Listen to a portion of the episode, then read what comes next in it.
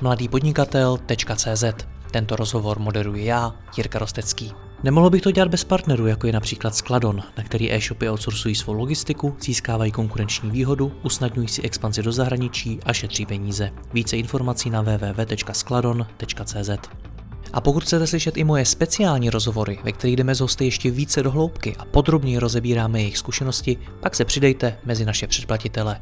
Více na www.mladýpodnikatel.cz lomeno předplatné. Užijte si poslech.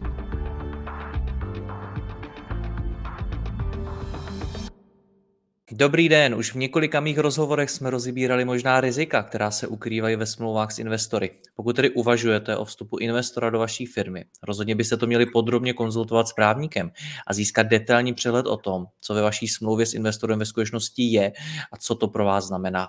Může tam toho být hodně, ale v dnešním rozhovoru se dozvíte základní úskalí smlouv, o kterých byste měli vědět dopředu. Mým hostem je v této oblasti velmi zkušený advokát Jaroslav Bayer. Jardo, já tě vítám, ahoj. Ahoj, Jirko. Tak o jakých investorech se tady budeme bavit? Protože je řada typů investorů, tak o kom bude řeč? No, já myslím, že vzhledem k tomu, že um, český, řekněme, investiční a potažmo startupy trh ještě pořád není tak rozvinutý jako uh, jako startupy trhy na, záp- na západ od nás, takže si myslím, že uh, stojí za to mluvit o všech typech investorů, neomezovat to pouze na jednoho, protože těch příležitostí zase není, není tolik, takže by asi byla škoda, kdybychom se omezili na jeden typ investorů. Okay. Pojďme tedy mezi nimi ale udělat nějaký průlet, jaký teda typy investorů existují a jak hmm. mezi nimi vybírat. Já myslím, že v zásadě na tom trhu, eh, nebo na, řekněme, na, na vyspělém investičním trhu eh, existují mm, řekněme, čtyři, čtyři typy, základní typy investorů. Ehm, jeden typ investora je, řekněme, andělský investor, nebo něco, co by se dalo nazvat jako andělský investor.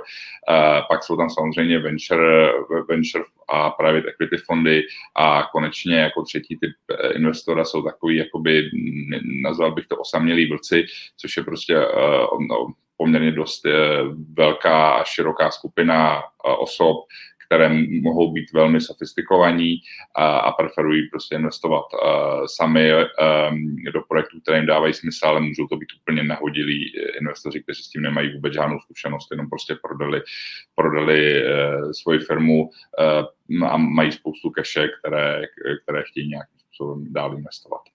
Jak se mezi nimi tedy vybrat, za kým mám mít? Koho do své firmy chci? To je, to je samozřejmě, samozřejmě velmi uh, případná otázka a je dobré jí věnovat pozornost. Jo. E, upřímně, někteří méně šťastní investoři budou rádi za jakýkoliv, za jakéhokoliv investora a příliš se prostě nebudou moct vybírat a to není úplně ojedinělý případ. Ale samozřejmě to není, to není úplně uh, cíl. Cílem je naopak si vybrat investora, který mě v tom vlastním podnikání co nejvíce posune. A, a tam je samozřejmě řada parametrů. První parametr je, v jakém vlastně biznesu jsem. Je to, je to technologický biznis, pak půjdu určitě za někým, kdo se technologiím u nás profesionálně věnuje. E, rozjíždím prostě retail, hmm, pak si určitě jako budu chtít vyhledat uh, investora, který už v minulosti udělal investice do nějakých obchodů, retailů, zná to, ví, co, ví, co od toho očekávat. A bude to, eh, hledám, hledám velkého, silného prostě investora, který prostě je schopen uh, investovat spoustu peněz, pak půjdu do nějaké private equity skupiny, uh, jo, protože prostě tam, tam dostanu hromadu peněz prostě naraz. Ale všechno to má své zákon, zákonitosti, každý z těch investorů bude přistupovat k investici jinak. Hmm, určitě pokud se budeme bavit o investici 150 milionů plus, tak to prostě bude úplně jiná, jiná investice, než když uh, budu hledat uh, pár jednotek milionů na rozjezd svého podnikání u nějakého venture, venture uh, fondu nebo fondu prostě, který uh, sází na, na vysoce rizikové investice. Takže, takže je potřeba si tohle ujasnit, je potřeba si udělat uh, rešerši toho, jaký, jaký, jaký typ investora je vlastně pro moje podnikání ideální a pak podle toho zvolit strategii. Hmm, liší se, protože ty jsi advokát, tak je to vlastně otázka primárně na tebe. Liší se nějak smlouvy těch jednotlivých typů investorů? Já myslím, že určitě, jo, protože uh, uh, ti institucionalizovaní investoři, uh, kteří investují pravidelně, uh, de facto to je jejich předmět podnikání, nebo jo, tak uh, ti mají, řekněme, svůj set dokumentace, na, kterou jsou, na který jsou zvyklí, uh, mají své investiční postupy a uh, tomu je potřeba se prostě podřídit. Jo? Určitě, a i z hlediska, ne, nejenom z hlediska jako vyjednávání, ale i z hlediska třeba časování, jo? protože um, takový uh, venture fond bude pravděpodobně jednat daleko flexibilněji při té investici než uh, private equity, uh, kde to prostě musí projít uh, investičními komisemi a vyjadřuje se k tomu řada lidí. Um, ta dokumentace bude taky vypadat úplně jinak u u eh, andělského investora, který, eh, který to třeba bude dělat, protože se mu ten projekt líbí a že za ním vidí, že za ním vidí prostě nějaký společenský přínos. Bude a, a zpravidla vypadá jinak u investora, kterého bychom nazvali osamělým vlkem. Tam strašně záleží na tom, jakou má předchozí zkušenost s tím investováním. Může to být úplně jednoduchá smlouva, ale taky, eh, taky to může být prostě standardní vyjednávání jako, jako u venture fondu. Opravdu jako bude, bude hodně záležet a ty přístupy se liší. Jaký jsou moje možnosti jakožto firmy, která chce tu investici? Mám já vůbec prostor pro to ty smlouvy od investorů nějak upravit, nebo mi je předloží tak, jak jsou a budou chtít, abych je podepsal bez jakýchkoliv změn? Uh, já myslím, že uh, abych odpověděl úplně upřímně, tak strašně záleží na tvojí uh, vyjednávací schopnosti a, a zajímavosti toho projektu, se kterým, se kterým přijdeš. Uh, jsou projekty, které jsou uh, natolik rizikové a které jsou, řekněme, uh, v té, v té uh, uh, prerealizační fázi, nebo jak bych to nazval, prostě je to opravdu myšlenka na, na, na papíře a kromě pár slajdů k tomu nic moc neexistuje, tak samozřejmě obecně lze říct, že takovýhle foundři mají horší vyjednávací pozici než někdo, kdo přijde prostě s fungujícím biznesem a, a který chce prostě dramaticky, dramaticky mm, rozšířit a, a, a v podstatě už, už má prostě čísla, má, má fungující víceméně business plán a, a de facto on proto hledá jenom, jenom finančního partnera, který by mu to pomohl dál rozvíjet. To, to jsou takové dva extrémy, eh, řekněme, kde, kde uh, na jedné straně prostě ta schopnost vyjednat si ty ideální podmínky je limitovaná, a kde na druhé straně prostě můžeš jednat s několika investory, protože máš to nabídnout. No ale mezi tím je samozřejmě uh, velké pole a obecně se samozřejmě jako velmi vyplatí do toho investičního procesu a, a vyjednávacího procesu investovat čas, protože potřeba si říct, že to, co prostě vyjednáš na začátku, tak tě pak bude tím podnikáním provázet po mnoho let. A eh, to, že tam může být prostě řada překvapení a v, v extrémním případě, aniž bych chtěl strašit, eh, samozřejmě jo, tu firmu můžeš přijít, to je samozřejmě na snadě. No dobře, říkáš, že to je o týmí vyjednávací pozici a schopnosti, tak eh, rozumím tomu, že to do značné míry určuje to, jaký mám vlastně projekt, eh, jak je dobré, jaká je to pro toho investora příležitost a podobně. Co to určuje dál? Je to je o nějakých mých lidských schopnostech, mm-hmm. o psychologii? Když bych to měl schrnout do dvou odrážek, tak bych řekl za prvé to, jaký mám projekt a to, jaké mám eh, já jako founder podnikatelské zkušenosti. Protože eh, tady platí, že když se ten founder ještě, ještě nespálil, tak bude mít tendenci ty rizika přehlížet, bude mít tendenci bagatelizovat a bude se spíš dívat na ten výsledek, než na Eh, ty jednotlivosti, které, eh, které k tomu jednání o úspěšné investici vedou.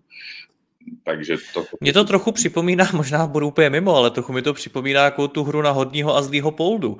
Že i já, jakožto founder té firmy, bych měl v jeden moment být ten zlej polda a skutečně při tom vyjednávání sít i tvrdě za tím svým, co chci. Je to tak?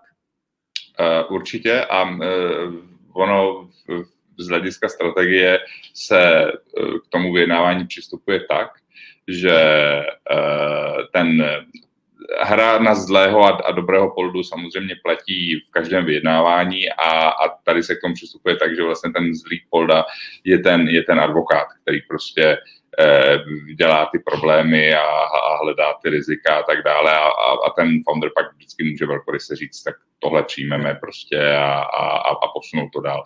Tohle je samozřejmě jedna z velmi efektivních vyjednávacích metod. Já mám jako na webu rozhovor s Vítkem Horkým o tom, jak prodával svou firmu Brand Embassy. Byl to velký prodej a on tam mimo jiné mluvil o tom, že při těch vyjednáváních museli v jeden moment umět bouchnout do stolu. A mě by zajímalo, když říká, že to je primárně práce toho advokáta, jak ty jakožto advokát poznáš, kdy do toho stolu bouchnout? Jo. Já, já bych tady právě rozlišoval uh, velikost investice a atraktivitu toho, toho investičního targetu. Uh, já myslím, že když přijdeš za investorem, uh, uh, nemá žádné zkušenosti, není za tebou žádná minulost prostě stavění a rozvíjení prostě firem, máš jenom myšlenku, tak bouchat do stolu je extrémně, extrémně prostě riziková věc. A když tohle uděláš, tak je skutečně velká pravděpodobnost, že ti ten investor řekne, no tak tak nashledanou. A zatímco, když máš uh, právě, e, vybudeš firmu, jako je Brent Embassy nebo, nebo řada dalších startupů, které se, které se prodaly, tak máš vlastně uh, poměrně velký, velkou páku uh, v tom vyjednávání. A uh, ten moment, kdy řekneš, no tohle je neakceptovatelné, nebo ten moment, kdy bouchneš do stolu nebo zvýšíš hlas, protože tohle se všechno při těch vyjednáváních běžně děje, ty vyjednávání jsou racionální, ale to neznamená, že tam chybí emoce, tak eh, to, to se, to se eh, pozná poměrně jednoduše pro, pro zkušeného vyjednavače, protože máš určitý jako okruh neurologických bodů, za které prostě jít nechceš a nikdy ani nemůžeš, protože by ten prodej přestal dávat smysl. Nebo vstupy já před, předpokládám, že podobné body budu mít i u sebe, i když mám třeba úplně začínající projekt nebo nějakou menší firmu a podobně, že jsou zkrátka věci, za který nechci jít. Tak. Kdybych tím... Třeba... Kdy... Já, já, můžu, já můžu udat dva příklady. Jo? U, u, třeba u prodeje firmy, a to, to sami zrovna nastalo včera, eh, kdy, jsme, kdy, kdy prostě bylo potřeba zvýšit na advokáta Eh, kupujících eh, trošku hlas, protože, jsme, protože prodáváme vlastně eh, velkou strojenskou firmu a, a advokát kupujících chtěl v případě, že by, se, že, že by tam nastala skutečně nějaká prostě velká právní chyba, tak chtěl nejen vrátit kupní cenu, ale i nahradit škodu, která z toho vznikla. Čili vem si, že ty jako zakladatel firmy by si byl v situaci, že by si nejenom prodal svoji firmu, to, to svoje aktivum, ale ještě by si se někomu zavázal, že by si, že by si mu prostě nahradil škodu, čili že by si mu ještě jako zaplatil, jo. Což je prostě obvykle na, jako naprosto neakceptovatelné, jo. Tam prostě musí být, e, tam musí být nějaká elementární limitace prostě té tvojí odpovědnosti, která je obrovská, když tohle děláš. Tak to je jeden příklad prostě, kdy je potřeba říct, v žádném případě tom extrémním případě vám vrátíme kupní cenu, když by se opravdu jako něco fundamentálně pokazilo, ale nemůžete po nás aby jsme šli nad rámec toho, aby jsme vám prostě dali víc, než kolik od vás dostaneme. To nejde. A tohle je prostě je, je běžná taktika poměrně. No a pak je, pak je ta druhá situace, a to může být founder, který prostě zakládá firmu, tak uh, si, ten si prostě musí dát pozor na to, uh, co se co se stane, když se ta firma třeba bude e, dramaticky rozvíjet jo? a bude třeba potřebovat cash. Co se stane, když ten investor už nebude chtít do té firmy dál investovat a bude potřeba jít za dalšími investory. Jo, jak se změní podíly, jak se změní rozhodovací, rozhodovací eh, práva, jak se změní řízení. Těch otázek je spousta, ze jakých podmínek, a k tomu se možná dostaneme později, se namění, namění prostě eh, konvertabilní nota prostě, prostě v equitu, podíl v té firmě. Jo? To, ta, tam, je, tam je řada otázek, ale prostě nemělo by to být tak, že uh, ten, ten founder je, řekněme, jak bych to řekl, klaun nebo maňásek, který to odedře a pak mu prostě eh, někdo, protože si moudře a chytře vyjedná prostě eh, investiční dokumentaci, takovou tu firmu připraví. Hmm. Ono určitě bude hodně záležet i na tom, o jakým typu investice my se vlastně v tom daném případě budeme bavit. Tak eh, jaký jsou nejčastější druhy investic do firm? A a myslíš tím, myslíš tím jako právní formy, nebo... Teď právě tady mluvím o tom, zda dám podíl, nebo zase bavíme o nějakém úvěru, nebo vlastně jakým způsobem já přijímám ty peníze a co za to dávám tomu, tomu mhm. investorovi. Mm-hmm. Já, já myslím, že uh, ty formy uh, investic, u, a teď, teď, teď, teď si zase skutečně bavíme o tom, o tom rozjezdu těch startupů, jo? Mm, protože to je téma dnešního rozhovoru. Takže vlastně tam jsou dvě základní formy. Jedna z těch forem je konvertabilní úvěr, a druhá je vlastně nákup, nákup podílu. Jo. Uh, jako základní, úplně nejzákladnější rozlišení je, že ten, ten konvertabilní úvěr vlastně není uh, přímý podíl, podíl uh, ve společnosti, ale je to nějaká kvalifikovaná forma půjčky, kdy uh, investor půjčuje tomu startupu na eh, nějaké omezené období a na realizaci hm, prvních, eh, prvních jakoby kroků nebo implementačních kroků k tomu, aby se ten biznis mohl rozjet. S tím, že v okamžiku, kdy se rozjede, kdy se splní to, co, to, co se splnit má, třeba uvede se produkt na trh, tak je zpravidla následují další kola investování, kdy, kdy ten první investor má možnost si část eh, nebo celý ten, tu, tu, tu svoji půjčku proměnit na, na, na podíl ve firmě. To je, to, to je jakoby nejrozšířenější asi forma investování dneska u venture kapitálových fondů a vůbec u tady těchto uh, pre investic, kdy vlastně uh, investuješ do nápadu. Jo, a těch, těch důvodů pro to je řada, protože je to prostě, ta, ta dokumentace je relativně jednoduchá, dá se to udělat rychle, uh, šetří transakční náklady a je, je to prostě flexibilní. A druhá, druhá možnost, uh, základní možnost prostě, jak vstoupit, jak vstoupit prostě do Uh, nebo jak, jakým způsobem tu, tu investici poskytnout, je, je, je nákup podílu ve společnosti.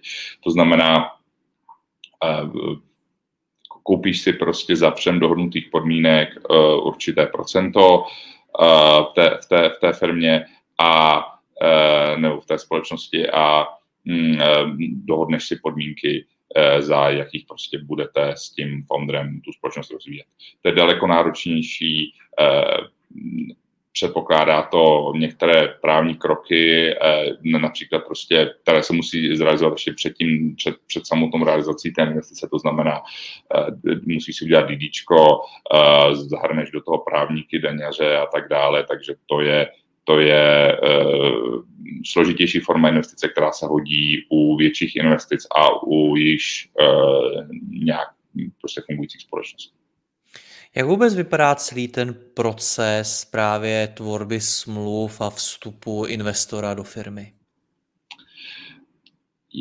Já myslím, že fakt zase záleží na tom, o jaké, o, o, o jaké té formě té investice mluvíme. Jo? Jestliže se jedná o konvertabilní úvěr, tak to může být celkem punk, eh, že se prostě ten manažer toho venture fondu setká se startupistou, padnou si eh, do oka a za týden, za 14 dní eh, je prostě ta smluvní dokumentace na světě, je vyjednaná a, a, a peníze prostě eh, přistanou na účtu toho, toho, toho fondra může, může použít za tím člen, tak tím se prostě dohodli, že, že využije.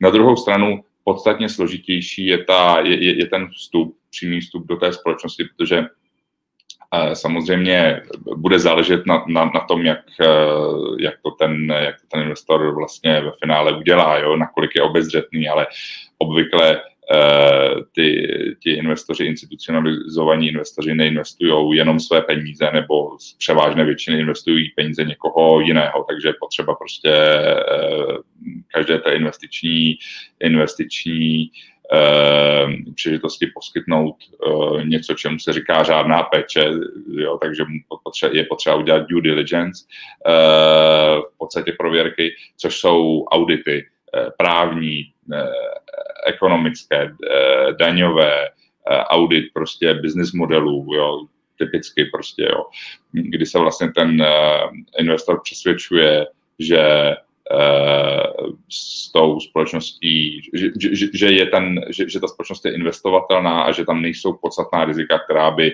ohrozila tu jeho investici do budoucna, a respektive pokud jsou, tak je potřeba je nějakým způsobem adresovat a řešit prostě v té smluvní dokumentaci. Co se tam nejčastěji z té zkušenosti tak najde při tom due diligence? Co jsou tam takový největší úskalí? No, uh, často to jsou úplné banality, jo, ale banality, které můžou mít prostě velký, velký dopad pak, pak na hodnotu té, té společnosti, jo.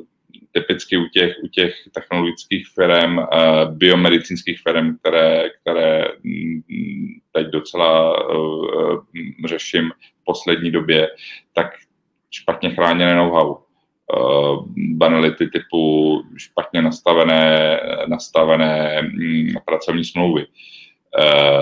Chybějící NDAčka, uh, jo, prostě mm, ten vlastně ten, ten audit toho investora, um, externí audit toho investora může být pro ten target vlastně obrovskou příležitostí, protože najednou se na to podívá někdo cizí, Eh, většinou prostřednictvím profesionálních poradců a vlastně tam může dojít eh, k ochraně a k nápravě eh, řady celkem jednoduchých problémů, které by ale později byly jenom obtížně řešitelné, protože když nemáš dostatečný právní titul, k softwaru, který vyvíjíš, nebo k nějaké prostě látce, kterou vyvíjíš, což se teda jako bohužel občas děje, tak eh, v okamžiku, kdy do toho nainvestuješ ty peníze a stane se z toho produkt, který je možné uvést na trh, tak eh, věř tomu, že s tím, kdo na tom pracoval, tak se vyjednává podstatně hůř, než když to máš prostě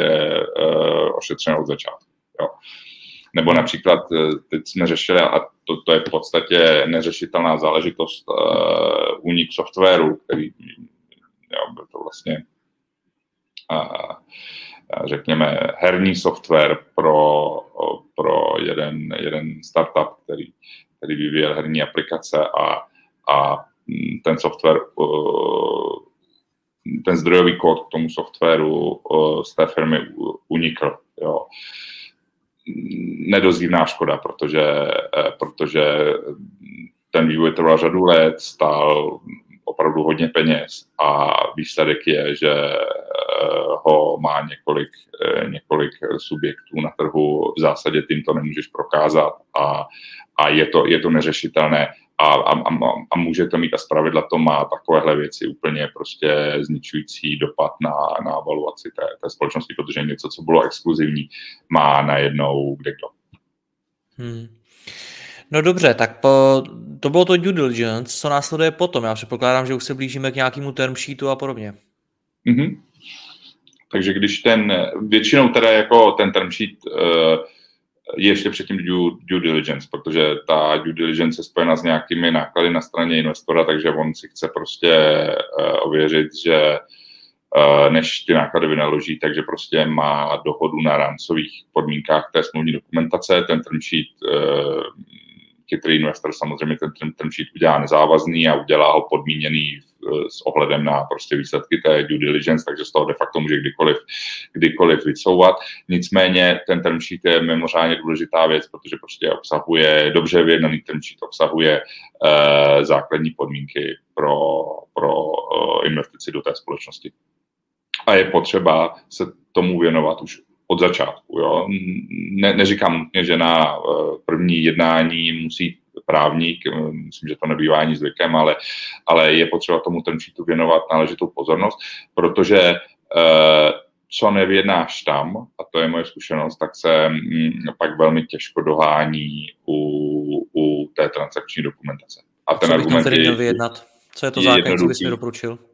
Pardon? Co, bys, co bych tam tedy měl vyjednat? A to, v tom ten přítu se, a teď záleží zase samozřejmě na, na, na, na typu investice, ale tam se vyjednává vše důležité. To znamená uh, podmínky vstupu uh, do té společnosti, kolik, za kolik, uh, za jakých podmínek, vyjednává se tam exit z té společnosti, vyjednává se tam další kolo prostě investic, jo? takže prostě opravdu to je jako, ty musíš vidět, ačkoliv je to úplně úvodní dokument, tak vlastně musíš vidět uh, v podstatě na samý konec toho, té spolupráce. Rozumím. Pojďme k samotnému obsahu těch smluv. Jaký práva a co vlastně všechno bych si v nich měl ošetřit? Jo, eh, já myslím, eh, já myslím, že záleží eh, zase o, na, na těch dvou základních typech. Jo. Bude to trošku, ne trošku, ale významně jiné to vyjednávání při konvertabilním úvěru a významně jiné při, při přímém vstupu do, do, do společnosti. Jo když zůstaneme u toho, u toho konvertabilního úvěru, uh, tak uh, v podstatě ten má několik jako neurologických bodů. Uh, první je, první je splatnost, druhá je výše toho úroku, jo, protože, protože to je vlastně, to je vlastně úvěr, eh, jo, takže ten, ten má nějakou splatnost, poskytuje se na nějakou dobu a, a je nějakým způsobem úročen.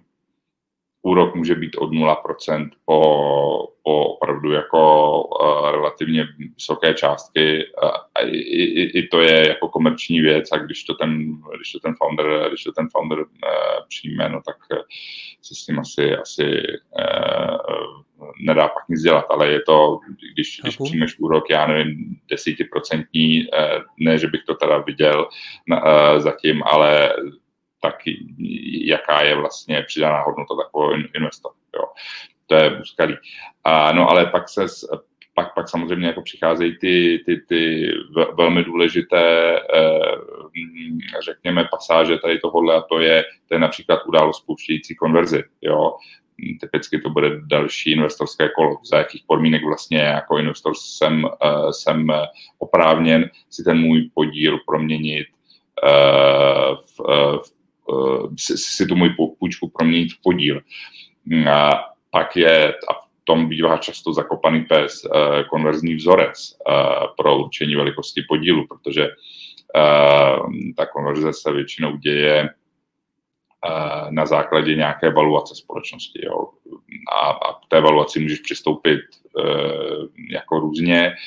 A teď je, te, teď je, teď je vlastně na tom, aby si dohodl už úplně na začátku, no, často v early seed e, e, fázi, Eh, za jakých podmínek eh, umožníš tomu, eh, tomu, tomu investorovi prostě si, překlopit tu, ten, ten úvěr v, v, v podíl. Jo.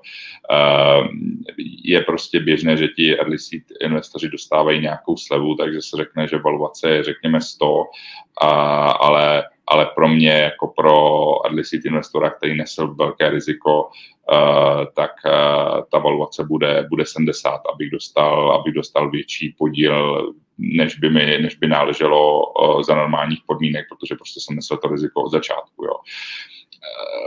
Velmi často se tam dává, nebo sofistikovaný investor se bude snažit prosadit něco, ně, něco čemu se říká jako strop uh, té evaluace. To znamená, aby měl vždycky uh, uh, jistotu, že dostane alespoň prostě, já nevím, 3% v té společnosti, že to nebude nikdy mít, i když ta evaluace bude prostě trilion. Jo.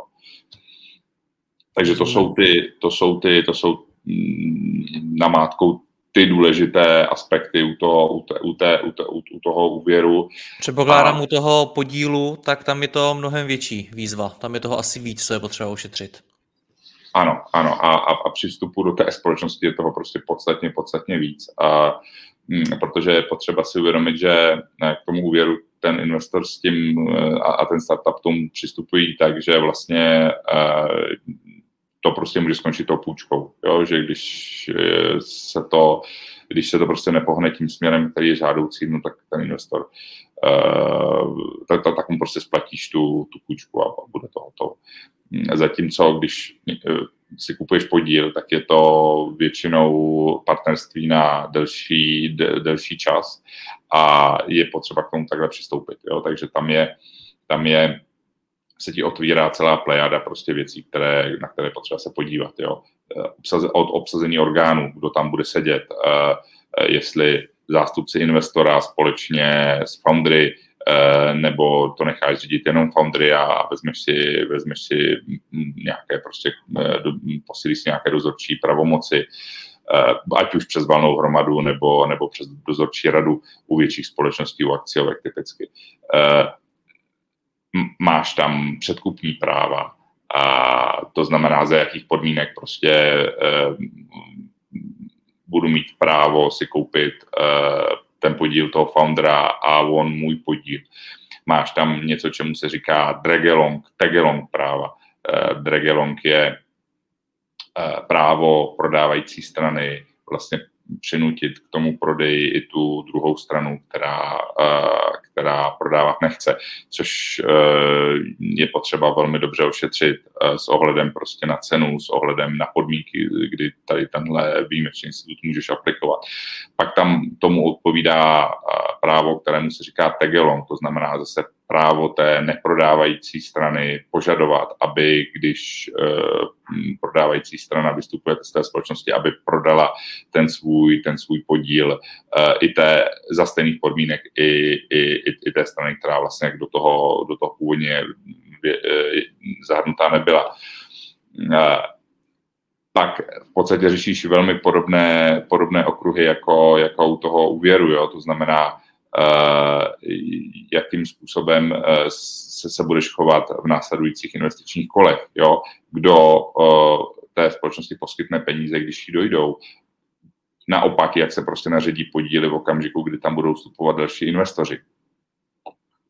Jo, takže eh, pak, pak, je tam, pak je tam, pak je tam eh, některé ustanovení, které dopadají i jakoby přímo osobně na ty investory, něco, čemu se říká non-compete lock-in, to znamená, že ten, že ten founder se, pardon, já jsem řekl na investory, ale myslel jsem founder. na founder, že ten founder se zaváží, že nějakou dobu v té společnosti eh, vydrží, že prostě tu společnost bude nějakou dobu rozvíjet a že nebude dělat nic jiného, typicky, jo, takže de facto i osobně ty se, ty se k tomu komituješ uh, celé. To, tohle je prostě něco, co, co uh, ti investoři poměrně často chtějí a chtějí mít jistotu, že když prostě poskytnou uh, founderovi peníze, že si to za půl roku nerozmyslí a, a, a nevezme job v McDonald's, když, když to řeknu prostě uh, zjednodušeně. Ještě, ještě něco, co je důležitý třeba z hlediska reportingu a podobně? Ten, ty reportingové povinnosti samozřejmě pak záleží na, na konkrétní společnosti, ale ano, u, eh, typicky u private equity to vidíme často, že, že uh, ten investor chce reporty, reporty, reporty, protože tam na to má analytické oddělení, takže každý měsíc, každý čtvrt rok uh, chce doložit jiné reporty. Ten founder v tomhle musí být trošku obezřetný. Na jednu stranu on chce samozřejmě poskytovat informace a sdílet informace s investorem, na druhou stranu uh, není, není možné prostě z toho startupu udělat byrokratický jako moloch kde, eh, a, a, a stroj na reporty. Jo. Takže mm, jo, většinou tady je tlak, aby, aby eh, tyhle ty povinnosti byly, byly rozumné. A teda neviděl jsem smlouvu, která by zbankrotovala na, na reportingu, a takže, ale přesto, přesto prostě... Ale umí to opravdu život. Prosím? Umí to otrávit život, ale. To bez zesporu, to bez zesporu. Dobře, ty jsi tady zmínil několik z cizích eh, pojmů, drag along, tag along a podobně. Přijde mi, že i když se bavíme o českých firmách a českých investorech, tak velmi často jsou ty smlouvy v angličtině. Proč vlastně? To má uh, jednoduchý důvod. Uh, u nás už uh, existuje poměrně sofistikovaná investiční infrastruktura a, a myšleno prostě uh, venture fondy, které počítají s tím, že když tu investici udělají, takže ten startup bude jednou globální nebo minimálně regionální. A faktem je, že prostě smlouva rovnou připravená v angličtině se pak u třeba u dalších kol investičních uh, předkládá těm zájemcům o, o další vstup uh, jednodušeji, protože prostě jo, nemusíš nic překládat uh, a, a prostě je, je, to, je to všem, všem jasnější. Uh, někdy to má úplně prozaický důvod, například ten, že uh, partneři toho, toho uh, venture fondu jsou cizinci a k tomu, aby to schválila ta, ta uh, řekněme, investiční komise, tak prostě si to ten partner chce tu smlouvu přečíst, chce ji porozumět a, a právě proto jakoby trvá na tom, aby to bylo v angličtině. Ale spíš, spíš je častější ten, ten, ten, ten první, první důvod, že prostě počítáš s tím, že ten, že ten startup bude globální a že transakční do dokumentace Jasně. angličtině prostě No a není bude. tam riziko toho, že o, dojde k nepochopení té smlouvy, protože v angličtině přesně ty pojmy jako drag along, tag along a, a podobně, to může být něco, co prostě Čech tomu nebude rozumět. Je tam to, je to riziko? Uh, no tak když si na vyjednávání takovéhle dokumentace najmeš uh, rozvodového advokáta Eh, z vrbové lhoty a, a nic proti vrbové lhotě a nic proti rozhodovému advokátovi, tak to riziko tam určitě je. Jo? Takže je prostě potřeba mm, je, jako všechno prostě mít, mít eh, k tomu někoho, kdo tomu procesu rozumí a kdo prostě ně, několik takových smluv v životě už prostě sjednal a, a kdo umí anglicky, že to je, to je jasný. Ale v zásadě jako takhle, když, když bych se na to měl podívat z hlediska Fondra, tak je to určitě jako výzva. Jo? Je to určitě náročnější, než kdyby ta dokumentace byla v češtině. A je to prostě další překážka. Nicméně eh, je potřeba s tím počítat a u, u některých typů investorů to prostě bude, eh, to prostě bude standard. Dobře, když teda chci za eh, advokátem, za právníkem, právě s tím, aby mi pomohl eh, se vstupem investora do firmy. Nerozumím tomu po té právní stránce. Co je to, co bych si měl přichystat? Co je to, co bych měl tobě jakožto advokátovi říct, aby bylo pro tebe to původní zadání? Jo, jsou, jsou v zásadě asi dvě základní skupiny founderů. Jedna je taková, která vlastně si nemá zkušenosti a ta potřebuje tím investičním procesem provést od začátku do konce, vysvětlit ty rozdíly uh, a, a vlastně potřebuje daleko větší péči. Pak je druhá skupina, uh, která uh, už tu zkušenost má, pohybuje se tady v této oblasti a není to, není to pro ní překvapivé a ti spíš jako si to budou snažit vyjednat sami s tím, že prostě se s tebou poradí o, o, o jednotlivostech a pak ti to jenom nakonec prostě nechají, nechají zrevidovat. A, a tam není prostě někdy zakopaný pes, který oni ze svého, ze svého pohledu nevidí. No a pak je samozřejmě ještě třetí skupina, která to vůbec neřeší, je šťastná, že, že dostala investici a podepíšou, podepíšou cokoliv. A těch lidí není úplně málo. Takže to, s čím mám za tebou jako za advokátem přijít, je to, že ti řeknu, hele, jak na tom vlastně jsem, jestli tu zkušenost mám nebo ne a ty už podle toho poznáš, jestli uh, jakou péči tomu člověku dáš, čím je potřeba provést a podobně. Tak, tak. Jardo, já ti děkuji za rozhovor, měj se hezky. Ahoj. Čau. Děkuji vám za poslech tohoto rozhovoru a zvu vás i mezi naše předplatitele. Tvořím pro ně speciální rozhovory se zkušenými podnikateli, manažery, freelancery a dalšími profíky ze světa biznesu. V tématech jdeme ještě hlouběji a připravujeme pro vás konkrétní praktické zkušenosti z podnikání. Snadno tak objevíte cené zkratky a informace, které vám pomohou ve vašem biznesu. Více zjistíte na www.mladýpodnikatel.cz lomeno předplatné. Děkuji vám a zase někdy naslyšenou. Jirka Rostecký.